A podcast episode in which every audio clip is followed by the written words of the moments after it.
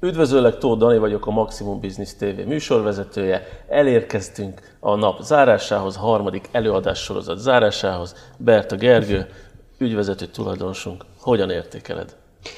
Sok szeretettel köszöntök én is még egyszer mindenkit. Hát mindig azt szoktam mondani, hogy izgatott vagyok, és mindig mm, tényleg azt mondani, hogy felül teljesítjük azt, ami a, az elvárásom, hiszen azt tudnám mondani, hogy egy, ha egy gondolatot kiemelhetnék belőle, hogy kulisszatitkok.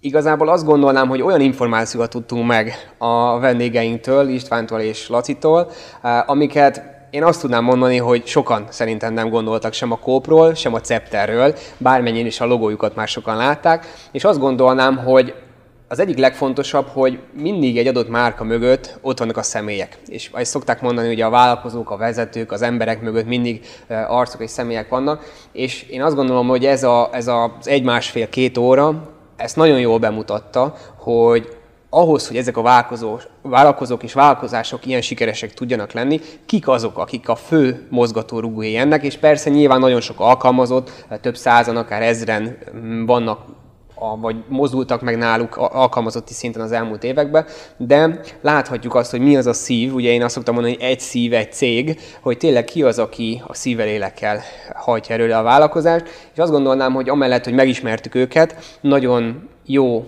praktikákat kaphattunk arról, vagy beletekinthettünk abba is, hogy egy nagy vállalat az mégis hogyan működik, és nyilván, ha még kisebbek vagyunk, közepes, vagy akár ezen a szinten vagyunk, mégis mik azok a, az irányok, amiket szem előtt kell tartanunk, hogy mi is az útjukba lépjünk.